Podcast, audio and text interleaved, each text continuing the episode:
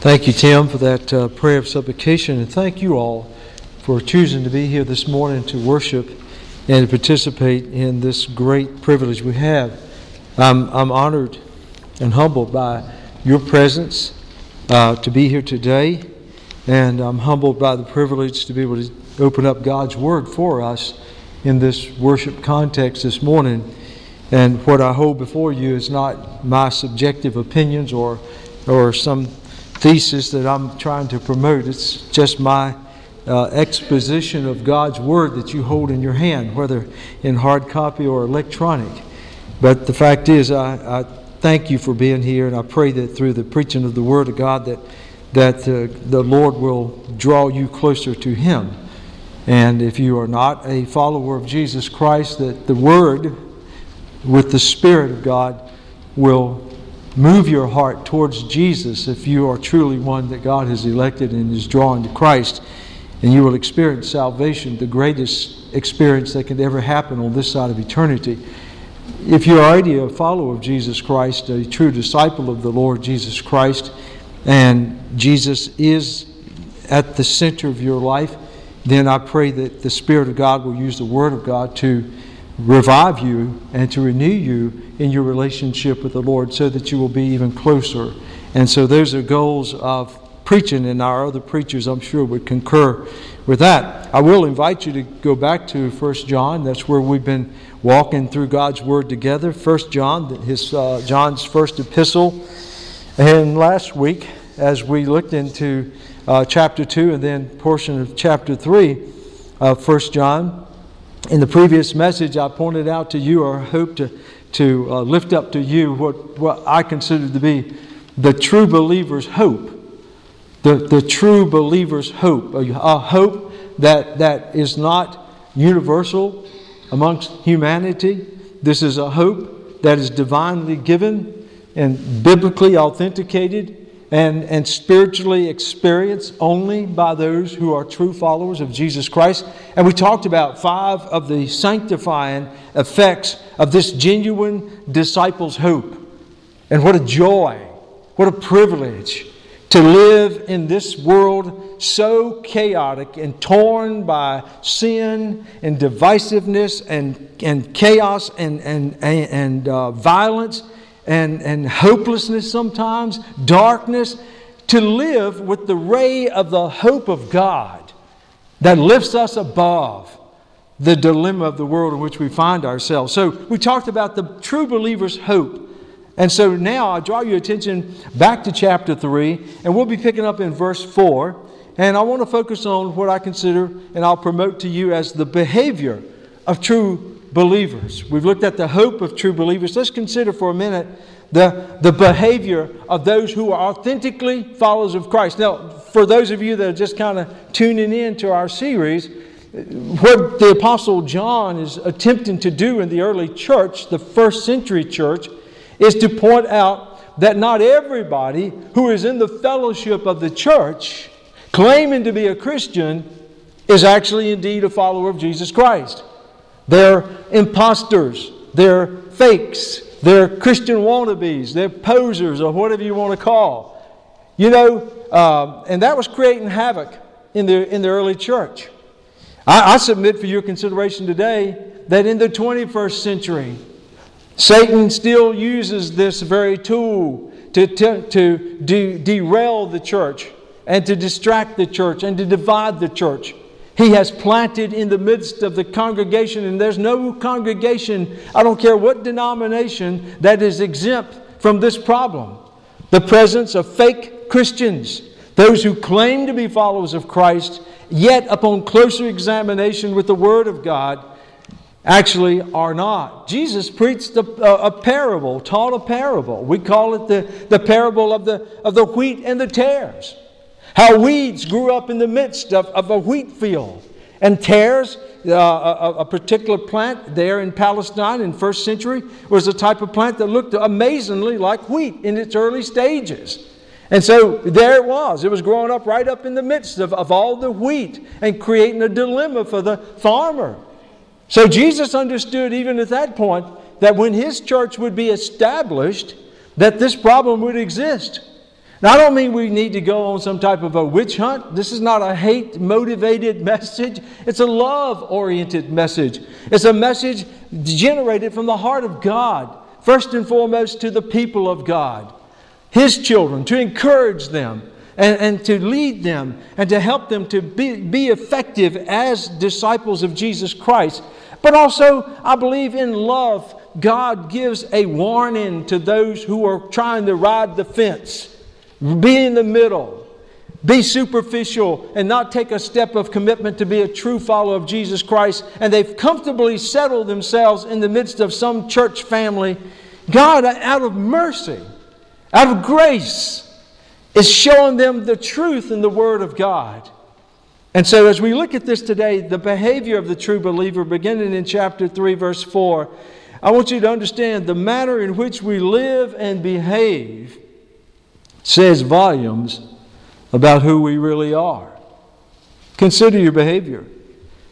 In chapter 3, verse 4, Paul, uh, John says, Whoever commits sin also commits lawlessness, and sin is lawlessness. The law. I know sometimes we're in a, uh, the era of grace, under a covenant of grace, and so many New Testament Christians, you know, will oftentimes say, Don't talk to me about the law. I'm not under the law. So, you know, I don't have anything to do with the law. Ladies and gentlemen, the law is God. The law was given by God to Moses, to his people. And the law is simply the demonstration of the holiness and the characteristics of our holy God. The law was given so that sinful mankind could understand the nature of God. And so when he's saying here, whoever commits sin, listen, you need to realize you are committing lawlessness. You're breaking the moral, spiritual law of God. Jesus had deep respect for the law in Matthew chapter 5 and verse 17. You may recall in that Sermon on the Mount that Jesus said in verse 17 of chapter 5 of Matthew, He said, Do not think that I came to destroy the law of the prophets. I didn't come to destroy it. He says, I did not come to destroy, but to fulfill the law of God. Now, we'll put your consciences to ease and just remind you that we're not Hebrews, we're not Jews, we're not under the, the theocracy uh, uh, of Israel as it was in the Old Testament. We're not under the Mosaic laws and all the dietary restrictions and things like that. No, we're not under the Mosaic law. But, ladies and gentlemen, we have before us the law of God, the Word of God. And I assure you that every born again believer of Jesus Christ is under the moral standards of holy God. And you violate the law of God and you violate God. And so it's important. John is wanting them to see listen, if you're living in sin, you need to understand that you put yourself in, in opposition to God. And there is a need to understand that. So our behavior should reflect a, a, a, a commitment to avoid that which contradicts God's word. Is there anything in your life that habitually and consistently contradicts the word of God? Then, dear brother, dear sister, dear friend, I assure you, you're, you're dangerously close to breaking God's law.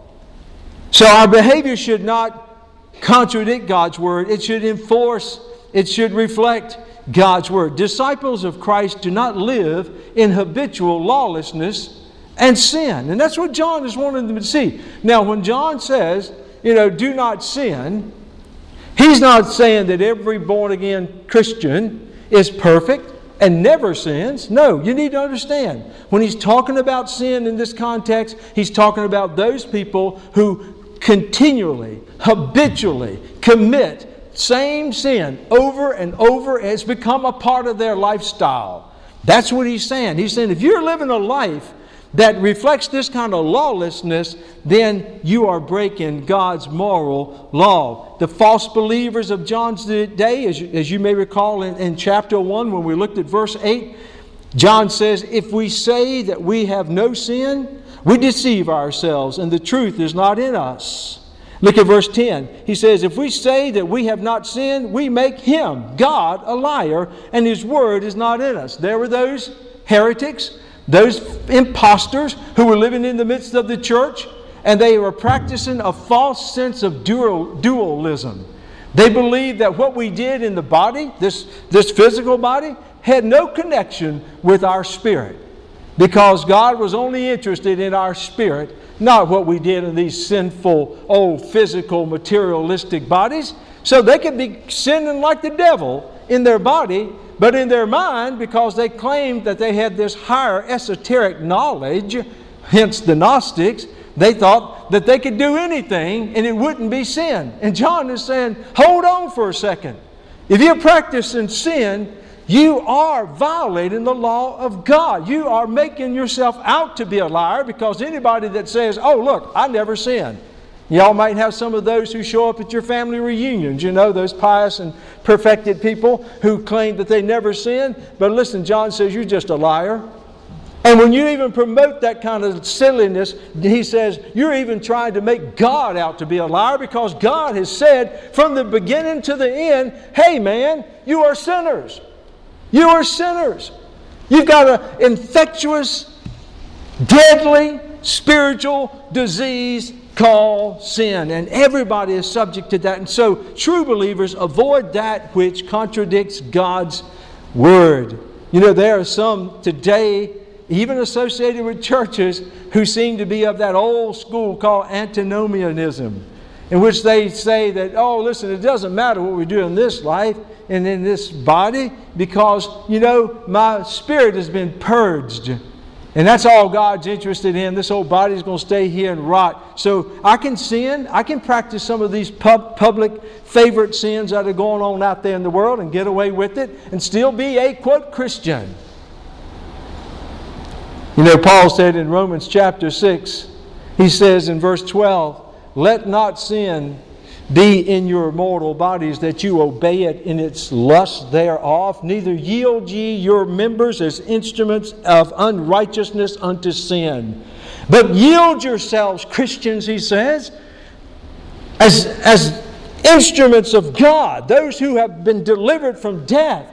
And he says, and yield your body, your parts of your body, as instruments of righteousness unto God. Don't let sin live in your body. Don't, have, don't give a place for sin in your life, It's what Paul is saying there in Romans chapter 6, verse 12 and 13. But we, let's move on. As we look further and move further in chapter 3, we'll see that the behavior of the true believer also rejects those things that contradict the work of Christ. Jesus came into this world, He had a work to do, He had a mission to accomplish, and you know that. For God so loved the world that He sent His only begotten Son that whoever would believe upon him should not perish, but have everlasting life. Look what John is saying, beginning in verse 5. And you know that he was manifested to take away our sins, and in him there is no sin. Whoever abides in him does not sin. And again, I want to qualify. John is saying, He whoever abides in Christ does not habitually, continually practice sin. Whoever sins has neither seen him nor known him. That's pretty strong. John said, if you claim to know the Lord and you're living in continual sin, unrepented sin, he says, I've got news for you. You've not seen the Lord. You don't know the Lord. Now, isn't that a contrast to what John said in chapter 1, verse 1? As he opened up this wonderful epistle, look at what he says in verse 1. He says, That which was from the beginning, which we have heard, which we have seen with our eyes, which we have looked upon, and our hands have handled concerning the word. Do You hear what John is saying? John says, Listen, we know the Lord. Those of us who are disciples of Jesus Christ, Listen, we don't just know about Him. We know Him. We saw Him. We heard Him. We touched Him. We handled Him. Listen, we know Him. We've experienced Him. So now you go back to what John is saying in chapter 3, in verse 6, and he says, Whoever abides in Him does not sin. Whoever sins lives in habitual sin. John says, I've got news for you. You've not seen the Lord. You don't know the Lord. You just know about Him. And, ladies and gentlemen, there are a lot of people who are flying under the flag of Christianity today, claiming to be Christians, and I've got news for them.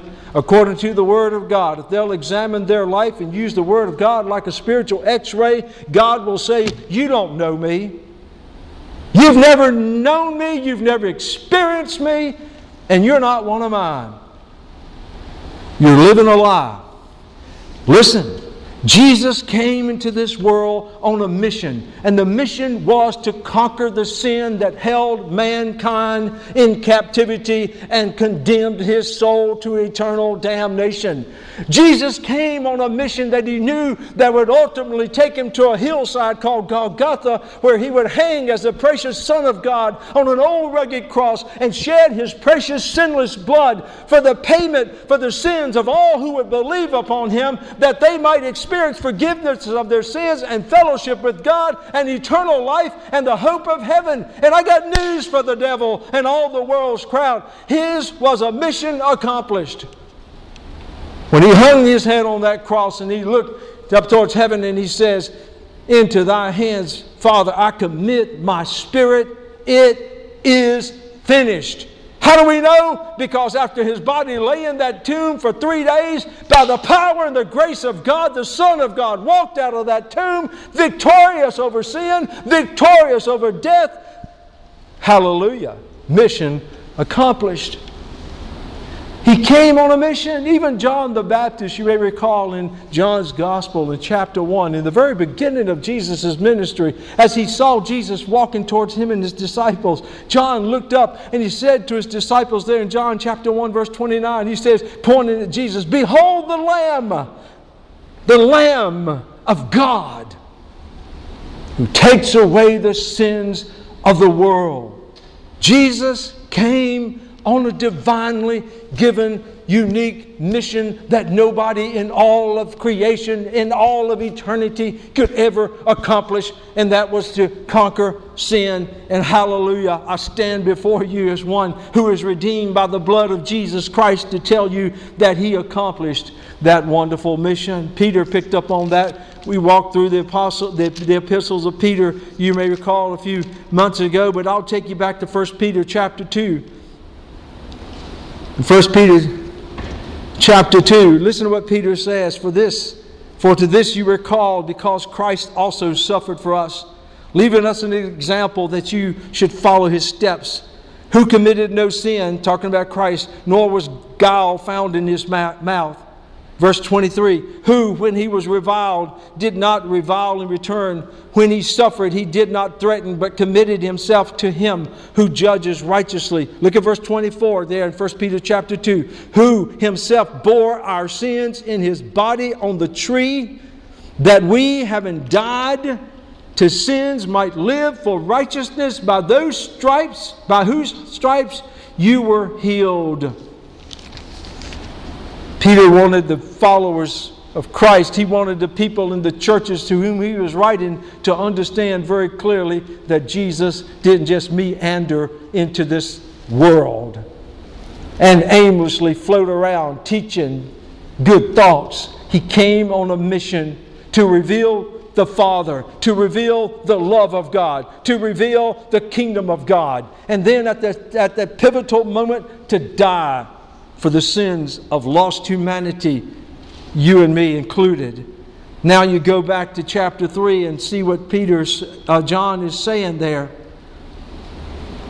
He says, Whoever abides in him does not sin. Whoever sins has neither seen him nor know him. Look at verse 7. Little children, there's that term of endearment that John uses over and over characteristically in his letter. He says, Let no one deceive you.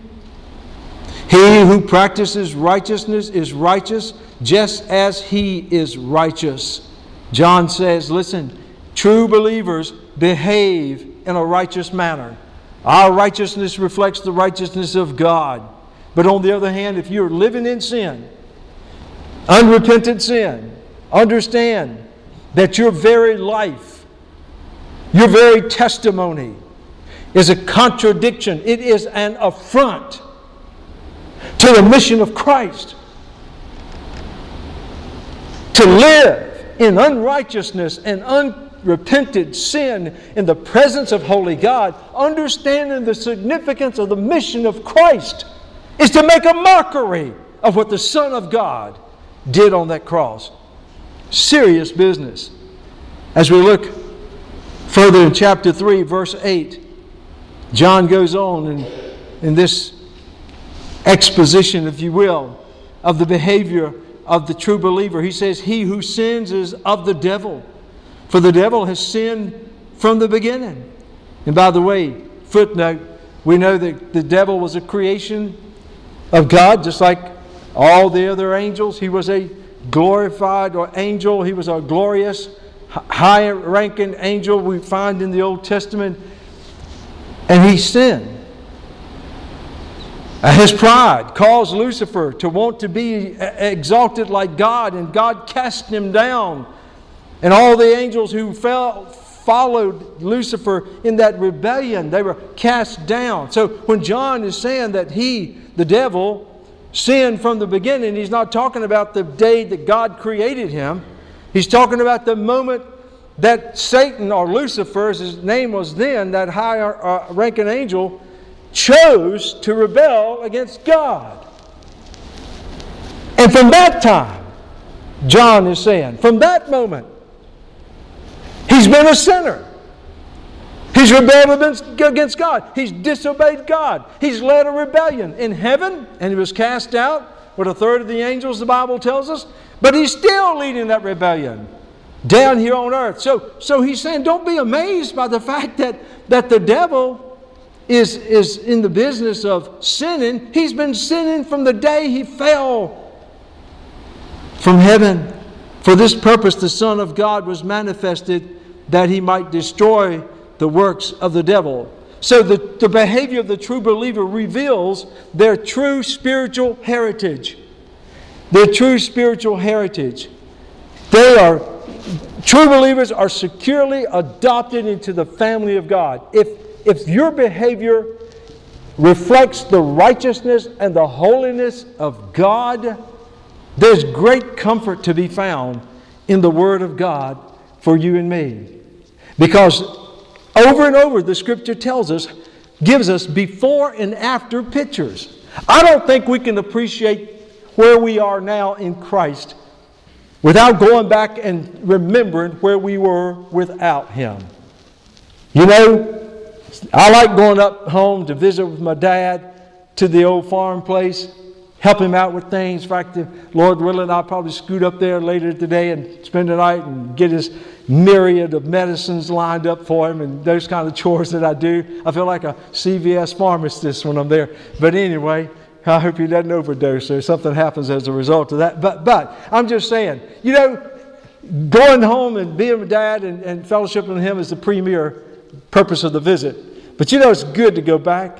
Because when I drive past those old farm fields, and I drive past those, you know, that uh, old tobacco barns, and many of them are falling down, and, and, and you know, and I, I see the old house in which I was born. I mean, not many people can go back to the very room where you were actually brought, brought into this world. It's, I wouldn't suggest you go in there, it's falling down, but I can stand there and look in the window where my mom birthed me into this world. So I'm just saying, and I, and I look in that house that had no running water and no central heat or air and, you know, had an outhouse and, and, and I could go on and on. But I'm just saying, you know, it's good to go back to your humble beginnings and, and, and just realize and appreciate where you came from. Listen, the Bible reminds us over and over. For instance, in Colossians, in chapter 1, verse 13, Listen how the scriptures reminds us. He says that Paul says in Colossians chapter 1 verse 13, he speaking of the Lord has delivered us from the power of darkness and translated us into the kingdom of the son of his love, in whom we have redemption through his blood, the forgiveness of sins. You understand? We were once a part of the domain of darkness.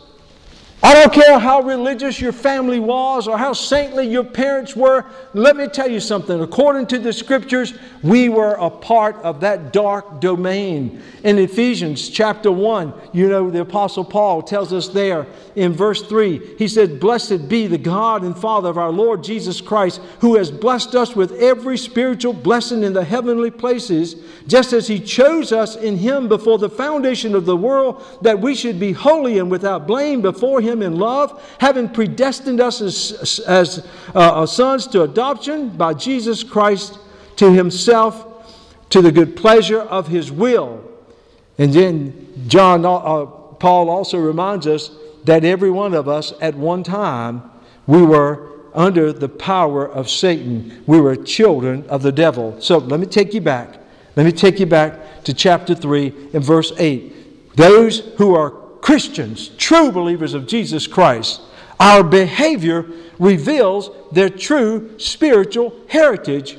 Those who are followers of Christ, those who are engaged in actively in sin, unrepentant sin, I don't care if you call yourself a Christian. Doesn't matter if your name is on the roll of a church. You can even hold a leadership position in a church. Your behavior speaks volumes about who you are and your spiritual heritage.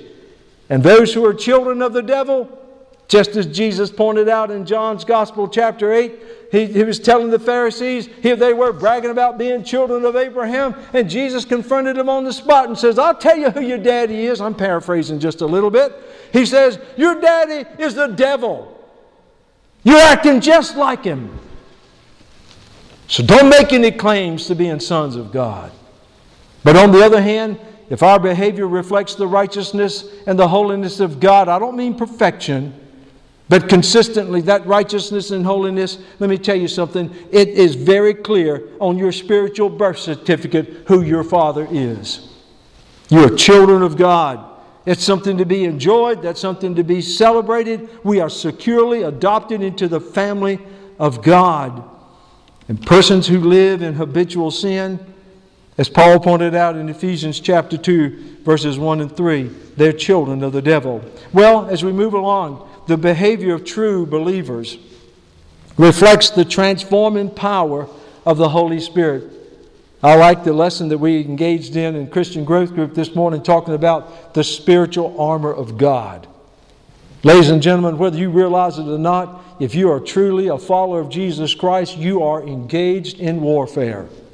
Oh no, not talking about machine guns and tanks and things like that. We're talking about spiritual warfare. Paul said there in Ephesians in chapter 6, as you studied in Christian Growth Group, he says, Our battle is not against flesh and blood. We don't war against flesh and blood, but against principalities and powers, against the rulers of the darkness of this age against spiritual hosts of evilness in heavenly places. Paul says, You're at war, whether you realize it or not.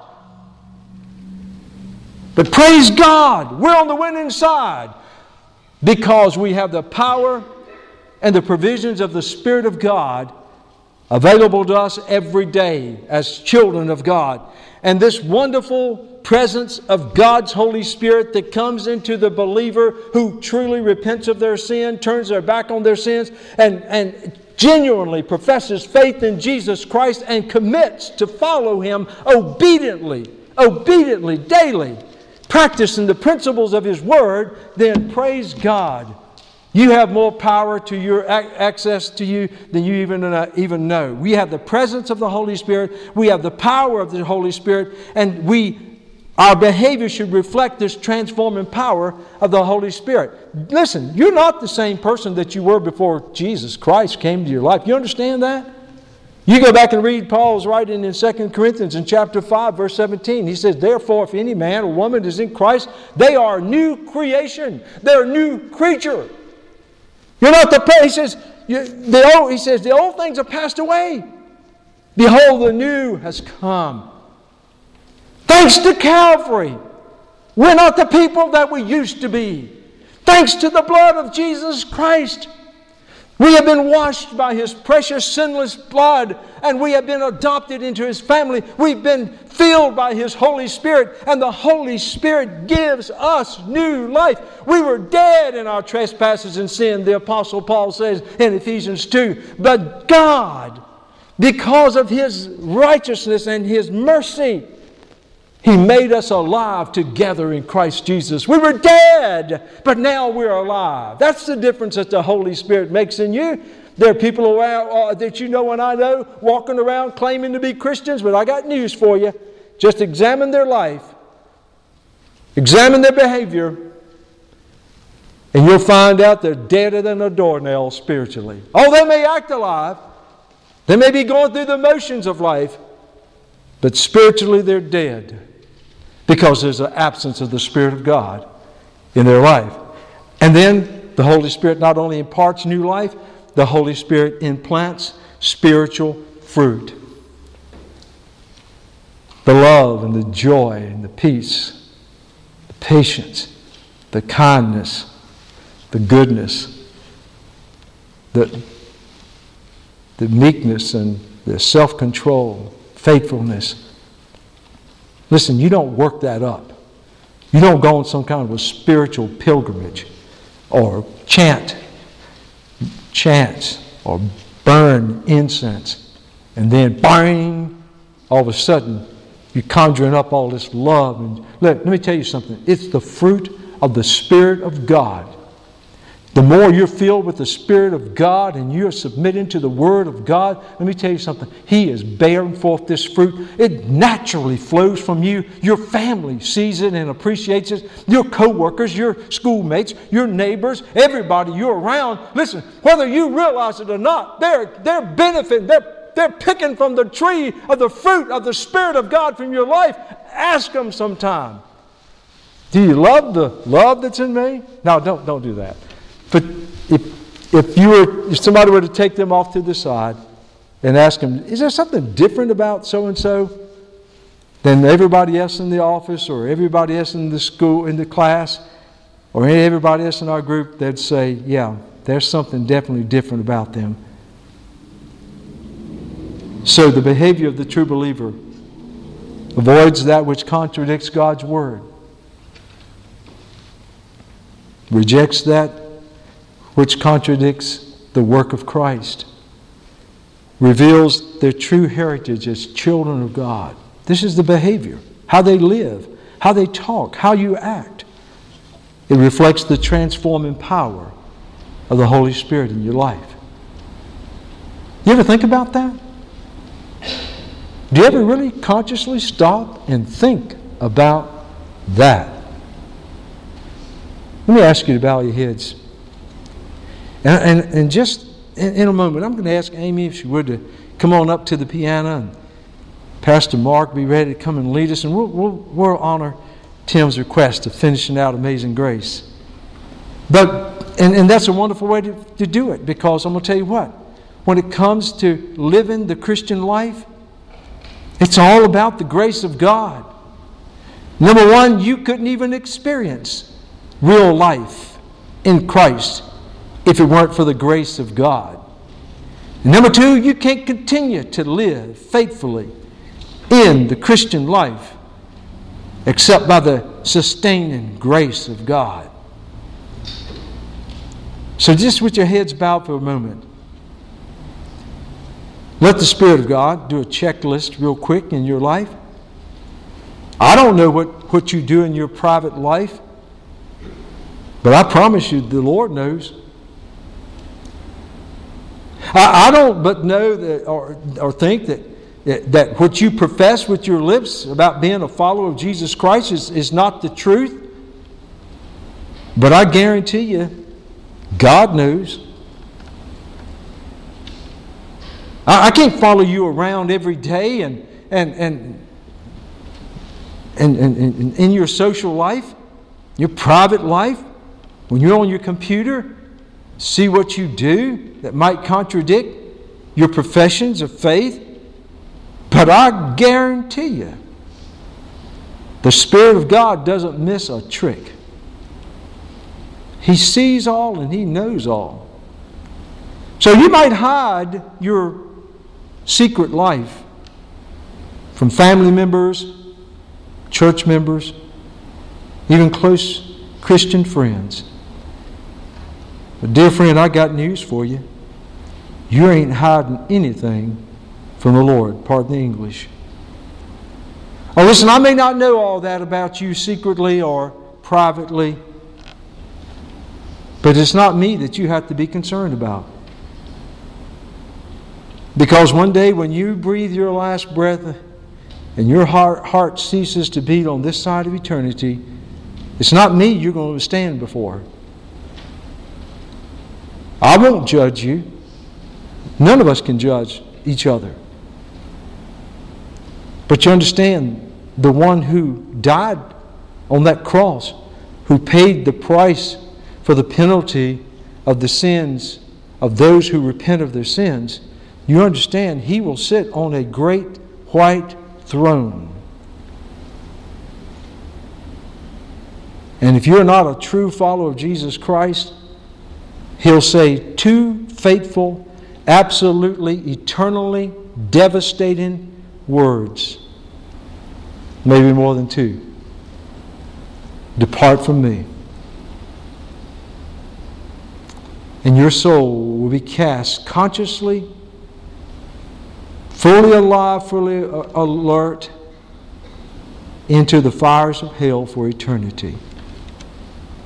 There's a lot at stake in how we live our lives because it is our day to day testimony of who we really are.